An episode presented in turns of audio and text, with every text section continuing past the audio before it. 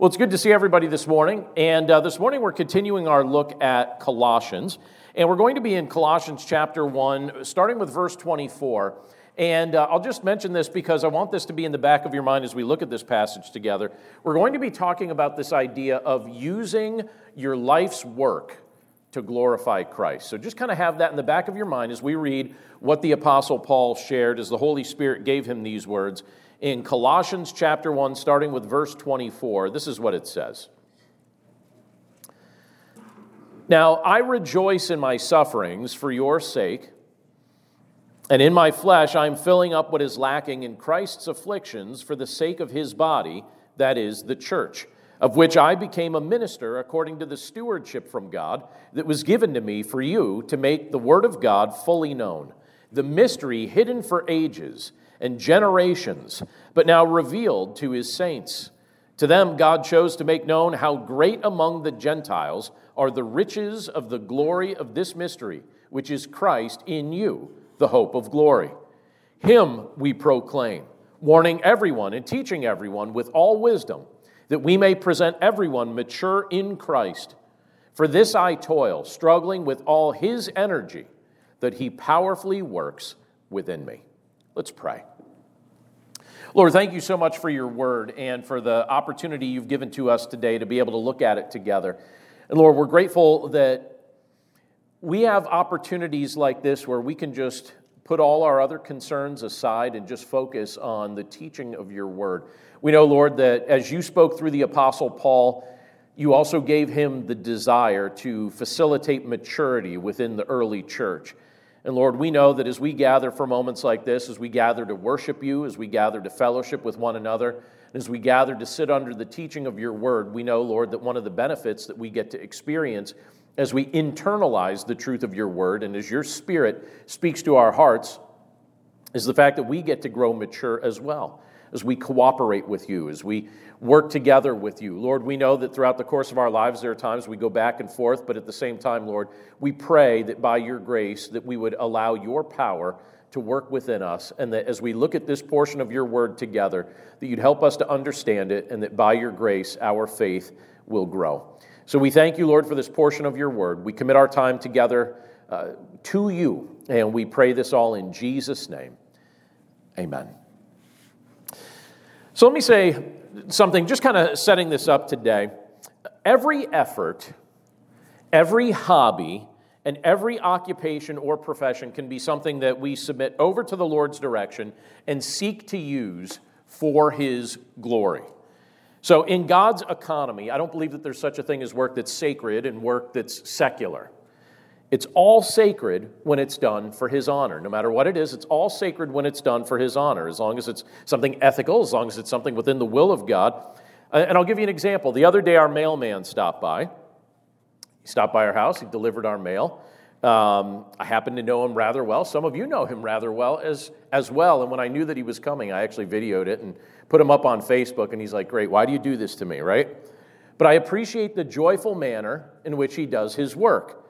He's someone who loves Christ. He's someone who, who seeks to be the, an ambassador of the joy of Christ wherever he delivers.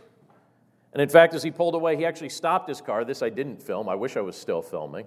Uh, but as he stopped his car or he stopped his truck, he, he did so to double check that he had the dates right for the next men's Bible study here at the church. He's like, uh, real quick before I pull away, do I have the dates right? So we talked about that. And I think about that because each of us has been given a set number of days here on this earth. We've been given unique personalities, we've been given wisdom, we've been given strength, we've been given relationships, we've been given opportunities. And I believe that the Lord wants us to capitalize on the, the unique set of resources and the unique set of abilities that He's blessed us with. And each and every one of us gathered together here in this space have been blessed with unique opportunities and unique blessings. And those things may be expressed through our vocation. That might be one of the ways that these things get expressed. But they may, might also be expressed in ways that have nothing to do with how we earn a living or earned a living in the past. And when you look at the Apostle Paul, when you look at the words that he's speaking of uh, here in this portion of Scripture, it's very clear that he was highly aware of the work that the Lord had entrusted to him, or you could say the responsibility that the Lord had entrusted to him. He knew that he had been equipped by the Lord to teach, he knew that he had been equipped by the Lord to train. He also knew that he was called by the Lord to go where others were often unwilling to go. Paul was willing to stick his neck out in ways that many people commonly shy away from, and the risks that he took, when you look at the history of Paul's life as it's recorded in Scripture, those risks often involved pain. A lot of it.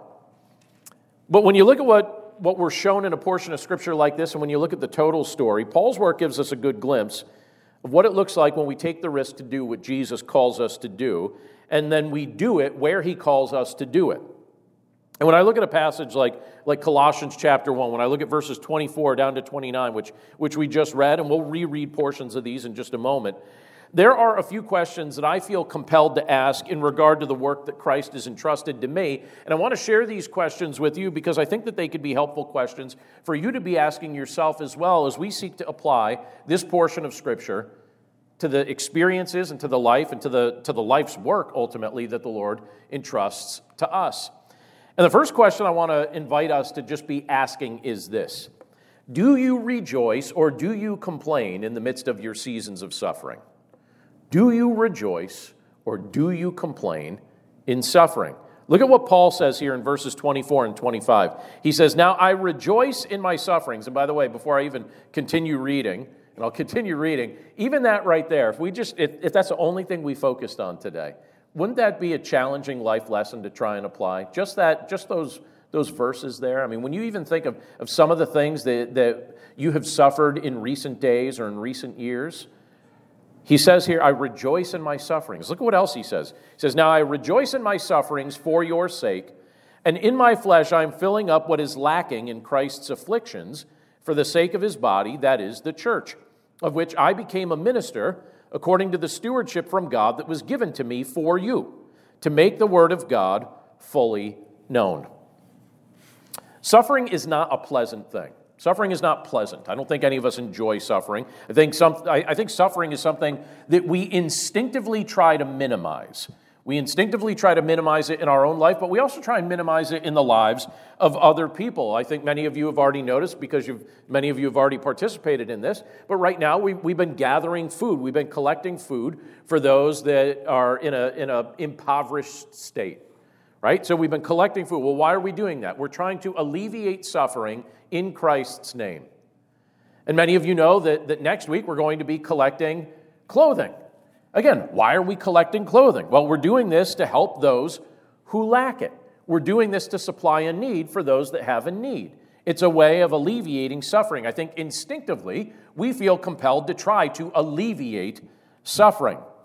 But some forms of suffering, and I want you to hear me on this as I say this, some forms of suffering actually have a deeper level purpose. And God may not choose to immediately relieve us of those forms of suffering.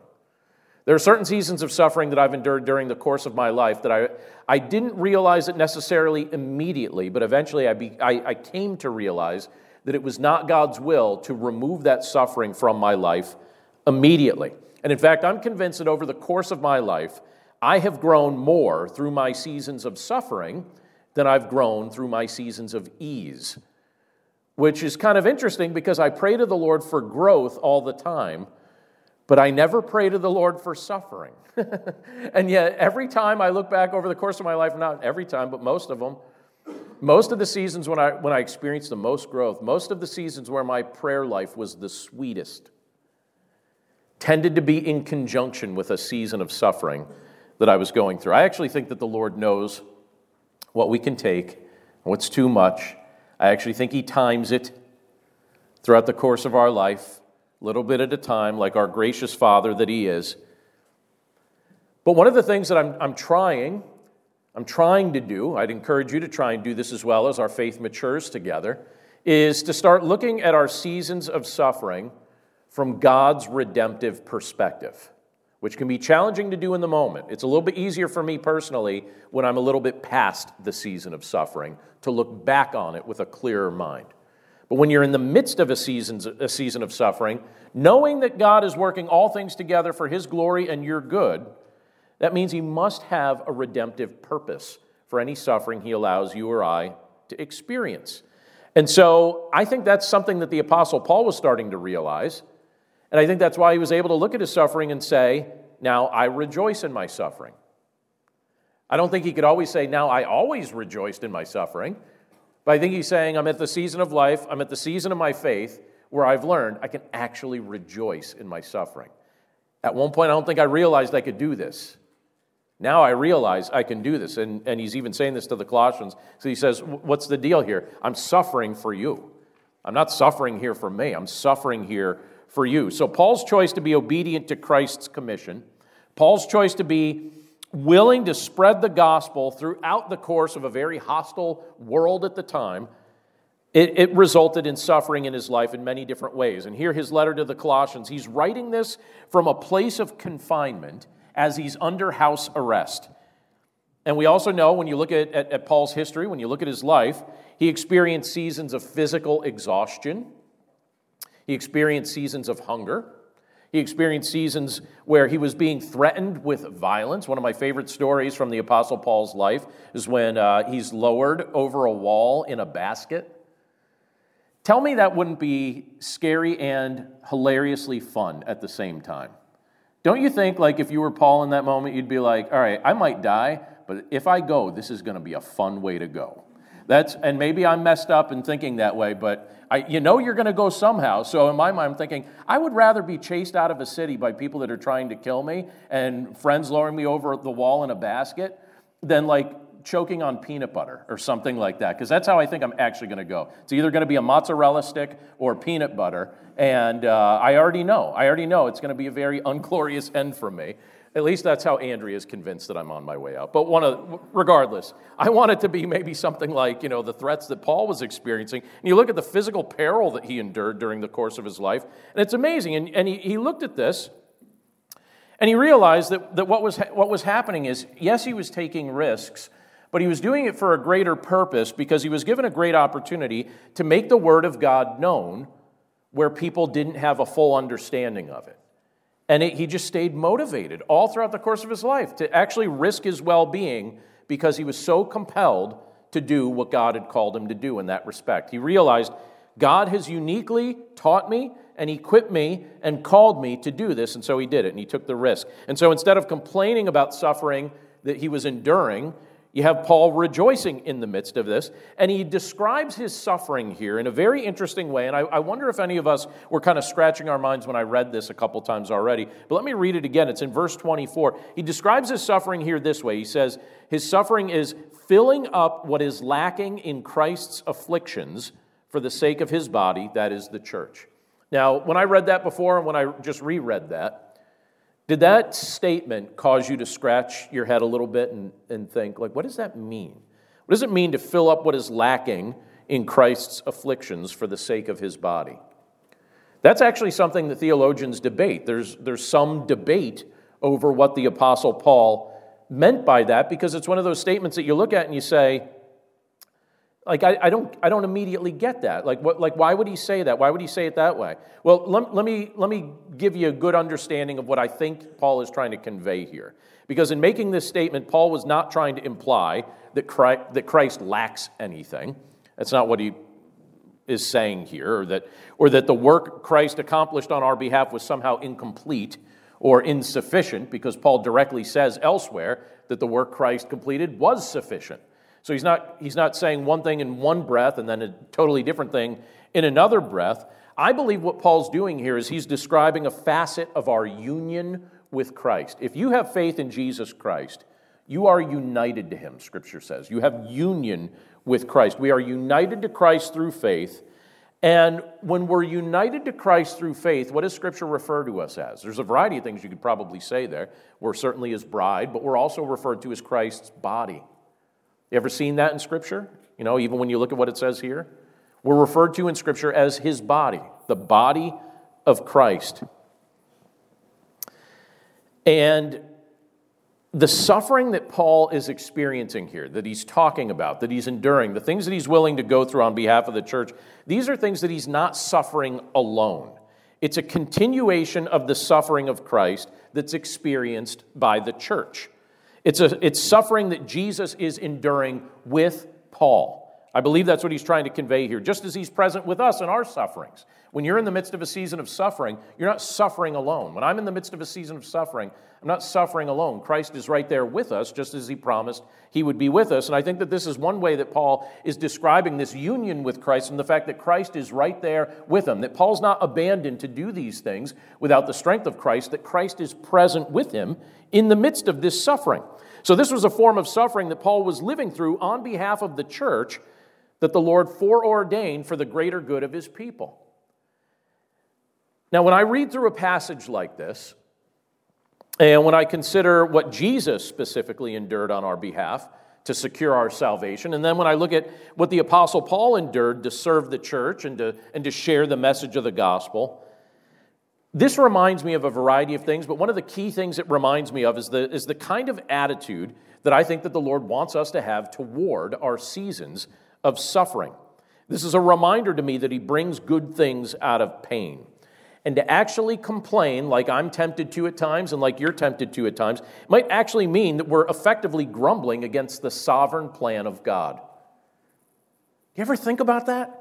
That some of the things that we've complained about over the course of our life, we were actually complaining about the sovereign plan of God, that He was ultimately working in and through us for our good and for the good of others in our lives and for His glory, and yet we complained about it?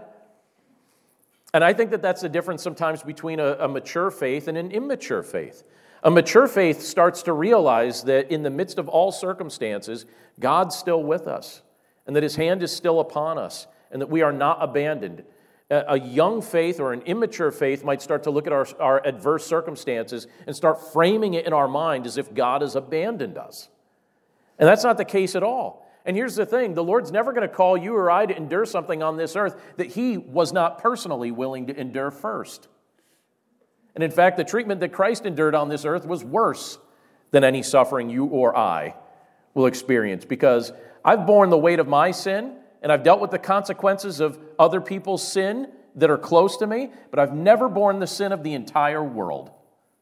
I've never borne the sin of the entire human race for all time. And yet, Christ, in the midst of his suffering, did. And so, when I complain about my sufferings, it's so small when you look at what Christ endured on our behalf. And it seems funny to complain about something that might very well be a big part of the sovereign plan of God and the work that He's doing.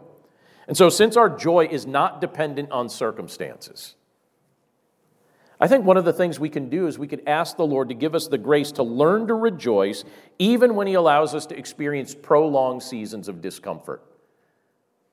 And I'm actually convinced that sometimes it's those seasons of discomfort that produce the most holiness in our lives. And uh, I, don't know if you've known this. Parents, I hope this encourages your heart. Future parents, I hope you kind of keep this in mind. One of the things that will challenge you and test you more than anything is raising children. And, uh, you know, I, have noticed through the years, like, there are moments that are just so enjoyable and so wonderful, and then there are other moments that are so stressful and exhausting. And moments where you're like, hey, look at all the nice things I did for you. And then you look at the complaint or the sass you get in return. And then and you think, well, what is this? Like why like why like you realize you woke up in a house today, right? You, you realize that like the food in the pantry just doesn't magically appear, right? You realize like it's warm in here. You know how it got warm in here? Someone paid for it to be warm in here, right? I can go on. But I, I look at moments like that and I've realized it's moments like that where you serve and you're not told thank you that actually have a sanctifying effect sometimes where you realize it keeps you humble and it makes you realize Life's not all about you. Keeps you a little bit grounded. It's a little bit challenging. And then I look at it and it's like, oh, I've done way worse to my parents and I've done way worse to God. And I go through life and it's like, oh, Lord, why did you give us six to eight inches of snow? I don't want a shovel. And he's like, you know, snow is water. You're welcome. You like water. I've seen you drink it. you know, and it's like, I, I noticed you didn't get bit by a mosquito today. No, I really didn't. It's like, yeah, you're welcome. I, I cleared the palate. No mosquitoes in January. You're welcome, John, right? It's like, why do I complain? Because I'm still a child too. And you're still a child too. And that's what children do. We complain sometimes. And so I just kind of wonder it's like, all right, Lord, is my faith growing? Am I at a spot where I can learn to rejoice in my suffering or do I still complain? Sometimes I do both. But what I want to do is I want to rejoice. Because I look at what Paul's saying here. He's like, now I rejoice in my sufferings. It's like, how do I get to that spot? How do I get there where my instinct starts to become to rejoice in my sufferings? Where I don't have to like coach myself to rejoice in my sufferings, but I want my instinct to be rejoicing in my suffering. It's kind of interesting that that's Paul's perspective. I also love what he kind of segues from that to tell us next. And I think a good question we could ask us is this Do you ever thank God for what he's revealed to this generation? You know, we're talking about being appreciative children. All right, well, there's certain things he's revealed to this generation that other generations didn't get to know. You get to know it, they did not know it. And Paul here talks about it. Look what he says in verses 26 and 27. He says, The mystery hidden for ages and generations, but now revealed to his saints. The mystery hidden for ages and generations, but now revealed to his saints. To them, God chose to make known how great among the Gentiles are the riches of the glory of this mystery, which is Christ in you, the hope of glory. I've mentioned from time to time how much I enjoy history, and recently I was doing something. I don't even know what necessarily got me on this trail of thought. I guess I could trace it back a little bit, but recently I was looking at very old pictures of schoolhouses from many years ago. Have you ever looked at stuff like that, seen what it was like to, to go to school in, in centuries past and what schoolhouses were like? I don't know what your school was like, but uh, I'm confident that it was most likely nicer than many of the, the pictures and images of schoolhouses that I was looking at as I was looking at that. Because right now, where we live and when we live, we've been blessed to live in an era of, of rapidly expanding innovation. So, those innovations have improved community development, those innovations have, have improved construction and construction methods, indoor climate control, sanitation, all of that, right? So, because of that, it's hard for us to imagine what it would have been like to go to a school without plumbing or without running water. How about this? If washing your hands just required, everybody had, there was one bucket of water, and all throughout the course of the day, everybody washed their hands, if they washed their hands, in that same bucket. I'm looking at the nurses right now saying, no, no. Hey, you'd end up with a really strong immune system, right? Or dead. One of the two, but it's to be one of the two, right? Um, and, and you look at that, it's hard for us to imagine taking turns, showing up early for school so that you could be the one putting the coal in the coal stove to make it so it's, it's warm when everybody else shows up, right? So there's clear benefits to being born when we were born, even just from a construction standpoint, or even from a standpoint of being able to look at you know, how we did our schooling, or even from the standpoint of construction methods in the homes that we live in.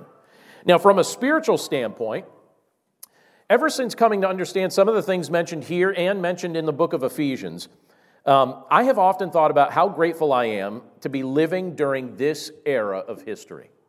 And Paul even addresses some of these things here because we live after the earthly ministry of Jesus. We live after his crucifixion. We live after his resurrection. And during this season of history, we have the completed canon of Scripture. We've got the whole thing. Believers of earlier generations did not have it. We also experience the, the benefit of being indwelled by the Holy Spirit the moment we come to faith in Jesus Christ. That was not the experience of the believers in the Old Testament era. And so now the Holy Spirit, as He lives in us, what does He do? He guides us, He transforms our minds, He helps us recall the teaching of Christ, Scripture tells us. The Holy Spirit, what does He do? He comforts us, He counsels us. He makes the Word of God understandable when we read it. He makes the Word, uh, Word of God understandable when we're hearing it proclaimed. And living in this era also comes with one additional benefit that the Apostle Paul addresses here in this passage. There are things that we know, things that have been revealed to us that previous generations of believers were unaware of. They didn't even know about these things. So Paul uses a word here to describe that. He talks about a mystery. Do you see that here in this passage? It gets used elsewhere in the New Testament. Paul uses it elsewhere, but he's talking about a mystery.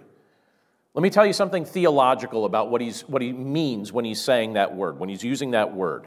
In theological terms, mystery is information that was hidden in a previous era that's revealed in a later era. So when he's talking about a mystery here, he's talking about something that believers living during the Old Covenant, believers living during the Old Testament era, they didn't know about this. But now we know about it because it's been revealed to us. It was a mystery. It was veiled information that is now made known. It's made it's revealed. It's it's shown to us. Well, what's the mystery that the Apostle Paul is speaking of in this passage? What do we know and what do we get to experience as believers in this generation that believers during the Old Testament era were unaware of? Well, the mystery that Paul speaks of here, it relates to the ways in which the Lord has chosen to bless the Gentile nations. When reading through the Old Testament, one of the things that it, it, it's very obvious uh, that God chose to do is He chose to do a wonderful work through the Jewish people. You're reading through the Old Testament, you see that, right? God's doing a wonderful work. There's a small group of people that he turns into a larger group of people, and he blesses them in wonderful, wonderful ways. He raises up prophets through them. He makes them a nation, he gives them a land of their own. He promises them an eternal inheritance in his kingdom. He sends his son as their Messiah, he sends his son as their Redeemer. He even told them ahead of time that he was going to do that, and he even promised them that a day was going to come when the Gentile nations would also believe in the Messiah. But the mystery, however, that wasn't, that wasn't known during the Old Testament era was that Gentiles and Jews would be united together into one body through faith in that Messiah. That we would be united into one body called the church. That wasn't fully revealed yet. And as one body, we share in a common inheritance in God's kingdom. They didn't realize that yet. We share in one hope, we share an equal footing.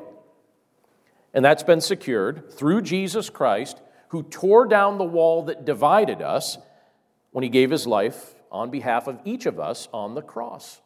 The book of Ephesians makes that clear as Paul speaks of a mystery he talks about that. And this book, which was written at the same time, he speaks of that mystery as well. This is knowledge that we have that believers during the Old Testament era weren't aware of. So I'm grateful to know that. I'm grateful to experience that. And as we look at it again, I'm, I'm reminded to give thanks to God for what He's graciously made known to this generation. It has a major impact on my perspective, it has a major impact on our quality of life. I think it has a major vi- uh, impact on our vision and on our hope. Does it not do your heart good to know that the Lord has things like that in store for you? And you know when that tends to be really, really helpful? When you're going through a season of suffering. It connects to the things he was just talking about. Because one of the things that I think helps us endure the suffering we go through is the fact that we have hope that's beyond it. That I don't have to look at a moment and say, this is all there ever will be. That it will never get better. That this is a season that will never end. That this is a season that will never change. It'll pass. And there's a great hope that the Lord has in store for us. And this portion of Scripture reminds us that this is a mystery, and uh, this was a mystery to, to believers living in a previous era, but to you and I, this is the type of thing we could look at and say, wait a second, this has been revealed to us now. I have an inheritance in the kingdom of God. I have a permanent inheritance in the kingdom of God. I can have hope beyond this moment. That's a wonderful thing to think about. One other thing that Paul brings up in this passage that I want to ask as a question, and I want us to be thinking about this just as an application of how to actually live out a portion of Scripture like this. Just simply the question who are you warning and who are you teaching? Who are you warning and who are you teaching? The way he says it here is like this He says, Him we proclaim, warning everyone and teaching everyone with all wisdom, that we may present everyone mature in Christ. So you see that emphasis on spiritual maturity. He says, For this I toil, struggling with all His energy that He powerfully works within me. It's a great portion of Scripture. A few weeks ago, I was driving just down here, headed toward Core Creek Park. And if you're familiar with that road, just down from the church building here, uh, it's a wooded section. You know, there's woods on both sides of your car if you're driving on this road right down here, Bridgetown Pike, which is closed at present because of the snow and ice today. But if you're going through this way, it's woods on both sides. It's a, it's a, a beautiful part of, of uh, our, our community to drive. And as I was driving, as I was going in this direction toward Woodbourne Road, uh, another driver coming the other way started flashing his lights at me. He's flashing his lights. Now, I didn't know exactly what he was trying to communicate. I just saw that the lights were flashing, and most of us realize that that's basically the universal signal that something is wrong. You know, something is wrong. I wasn't sure, so I started running through the options. If someone flashes their lights, what do you do? You start running through the options in your mind. One of the, I thought, all right, do I have my high beams on? I'm like, it doesn't matter if I have them on. It was day, so I was like, all right, it doesn't matter if I have the high beams on. Um, I, I wondered maybe there's an accident up ahead. I also wondered if maybe he was warning me to watch my speed. I thought that was prob- you know, possibly an option. It turns out that he was, he was warning me that there were deer trying to cross the road because it's wooded on both sides, and Core Creek Park has a ton of deer. And so, and, and, I saw it right away. As soon as I got past his car, I saw it right away a whole bunch of deer trying to cross the road. So I slowed down and I watched. It was actually fun to watch. You know, a whole bunch, they took their sweet old time, but it was still not, I wasn't in a rush, thankfully. It was nice to just watch them cross the street. And uh, I appreciated his word of caution. I appreciated the fact that he alerted me to the fact that there was a potential problem immediately up ahead. That was a very courteous thing of someone I didn't even know to do on my behalf. Now, frequently in life, I think we'll be given the opportunity to communicate important messages to others, and sometimes we'll share a message of warning. Sometimes the message you communicate will be a message of warning. Other times it'll be a message that you're teaching that would be more of a, a message of wisdom that you're passing along. But here's what makes that complicated whether you're passing along a warning or you're passing along a word of wisdom. Many of the people that you attempt to warn, or many of the people that you attempt to pass along your wisdom to, they will ignore what you have to say. If you are a leader, or a business owner, or a teacher, or a parent, or a friend, this is likely to become a source of frustration. this is probably something that you could identify as a source of present frustration, right? But I want to encourage you to do something because the Apostle Paul certainly understood what that was like. Make the attempt anyway, even if it seems initially like nobody is listening. Paul wanted the young church of this era to grow mature in their walk with Christ. You see him bring that up repeatedly. And so he took the risk to warn them about the things that could threaten their growth in the faith. He wanted them to understand there are certain things that could get in the, in the way of you growing in your faith. So he tried to warn them, but he also made great efforts to teach the Word of God to them and even risked his own life to be able to do so. In fact, it was to this end that he said that he toiled with all the energy that God had given him. I love the way he phrases that. Did you catch that? That he doesn't say, a lot of times when we're, we're talking about the energy we're using, we talk about, it's like, oh, I use, I'm, all my strength is gone. I've used up all my energy. I love what Paul says. He says, for this I toil, struggling with all his energy that He powerfully works within me. Can you tell that God is at work in your life and that, and that the Lord is happy to lend you His power? And you know when you experience the power of God? When you're doing what He called you to do. You know when you don't experience the power of God? When you're using your own strength to run from what He called you to do. And if you want to walk in the power of God, if you want to experience the strength of God, if you want to run in the power of God, Run in the direction he's calling you to run. Don't run from it, run toward it.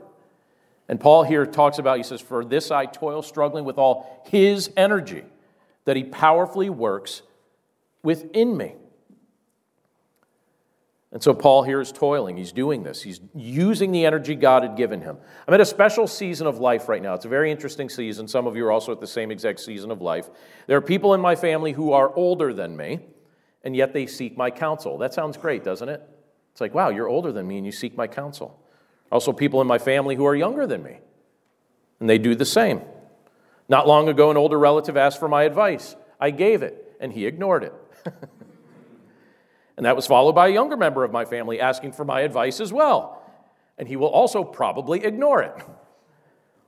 And it would be comical if it wasn't so sad.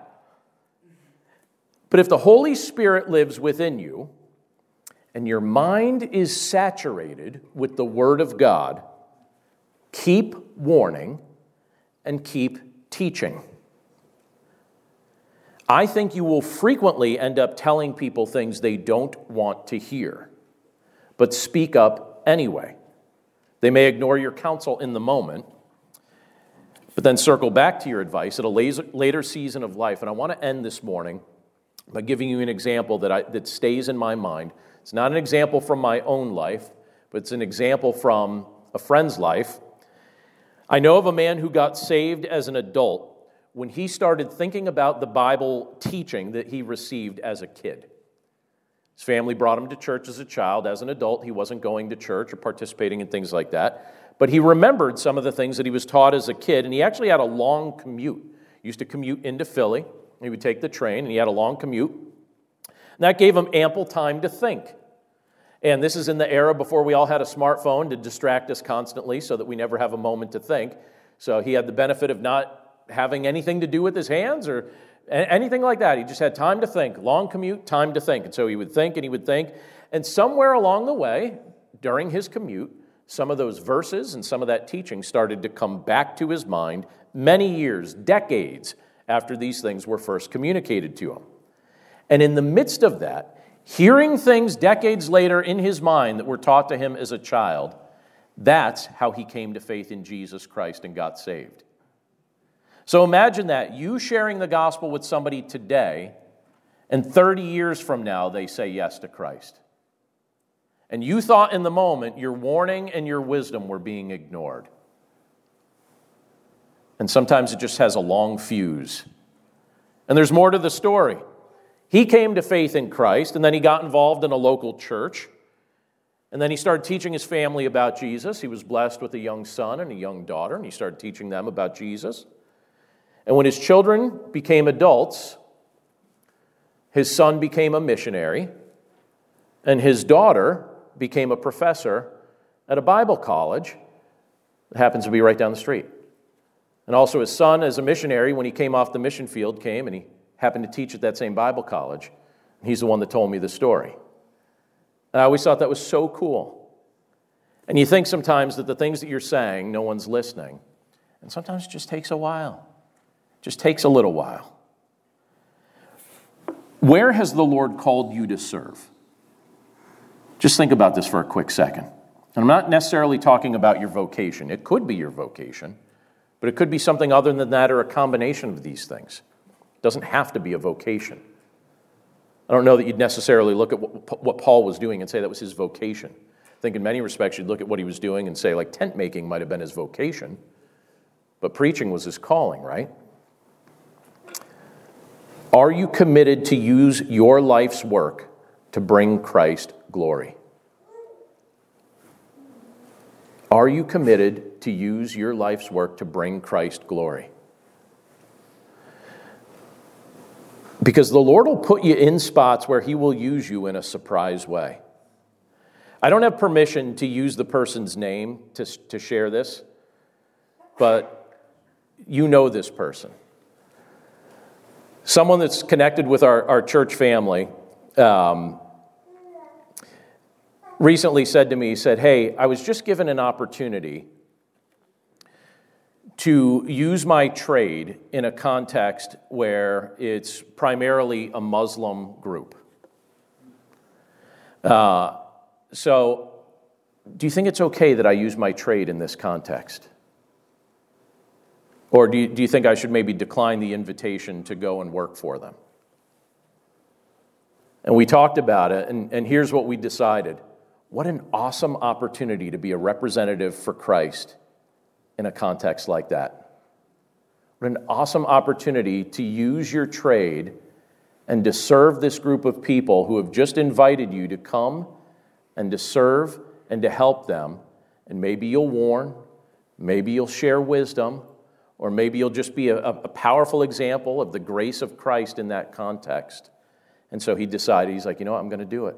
I'm going to do it and be the best representative of Christ that I could be to these people.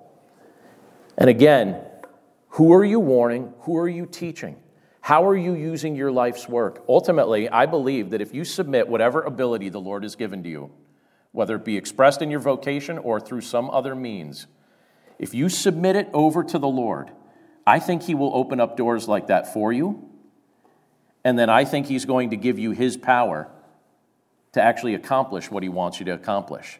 And I think He will give you the right words to say, even when you didn't have the time to prepare.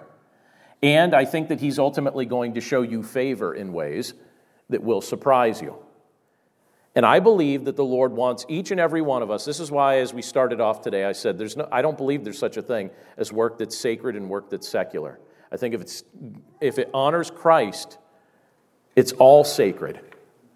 And here's what else I believe I believe the Lord purposely has called each and every one of us to have relationships with different people and to serve in different industries and to be ambassadors of Christ in different ways in the community so that representatives of the body of Christ show up in nursing, show up in electrical work, show up in plumbing, show up in babysitting, show up as a neighbor, show up as a, as a friend, show up as a family member, as a grandmother, as an uncle, whoever the Lord allows you to have a connection with. I believe that we could be very intentional about those connections and say, All right, Lord, I see the life's work you've given me. I see the people you've placed in my life and I want to use the energy that I receive from you to be a witness from you for you in the midst of the context that you just placed me in. That was what was motivating Paul. And so he looked at it and he said, You know what? I can put up with this suffering because I'm on mission right now. I can put up with this because I know I'm doing what I'm supposed to do. And I think that if you and I look at our lives and we're able to say, I know I'm doing what I'm supposed to do, I feel like you could almost put up with anything because you start to see beyond it and you begin to see the purpose for it. And ultimately, Christ is the one that receives the glory. Let's pray.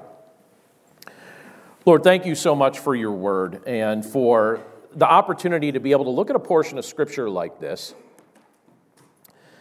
and to realize that there's a lesson here for us. Lord, you called the Apostle Paul to serve you in a variety of ways. You called the Apostle Paul to, to really take some risks that I think, generally speaking, most people would not be willing to take. Most of us try and keep things really, really safe. And Lord, I don't know that you've necessarily called us to spend our lives just trying to be safe all the time. And so, Lord, I pray that, that you'd help us to be able to look at our lives and say, you know what, I'm willing to put up with some discomfort and I'm willing to put up with some risk as long as I'm certain I'm right in the center of God's will. So, Lord, I pray that you'd convince us of what you want us to do. I pray that you'd help us to look at, at the gifts that you've given us and the personalities that you've given us, the opportunities and the relationships that you've given us, the place in which you've placed us. And that we would look at these things and say, All right, Lord, what is your will? We know that your will is that ultimately you speak through our lives and through the words that come out of our mouths, and that that glorifies you and points people to your Son, Jesus Christ. So we know that. But Lord, we also know that there are certain details along the way that you'll show us as we get in motion. So, Lord, we pray that you'd help us to take the next step, even though we may not know exactly what that next step may be. We pray, Lord, that you'd help us to look at our lives and say, I'm going to use this life for your glory and not uh, uh, attempt to live my life in such a way that, that basically I'm, I'm just really trying to protect something that doesn't even belong to me. Lord, thank you for the example that you give us in a portion of Scripture like this. I pray that it encourage our hearts and motivate us, and that your name would ultimately be glorified as we, as we internalize this kind of counsel, as your Holy Spirit makes these things plain to our minds and plain to our hearts. Thank you, Lord, so much for the privilege to be able to look at your word together and to be able to start off our week observing the work you did in the life of, of one who has taught us your word, as we've seen what, what you did in Paul's life and read the words that you inspired through him. And Lord, we just pray that we would approach our lives with that same attitude, because it's an attitude of spiritual maturity. And Lord, we want that. We want to be spiritually mature. We want to be the type of people that could rejoice in our sufferings because we are that confident in your sovereignty. So we love you, Lord. We thank you for these reminders today, and we pray this all in Jesus' name. Amen.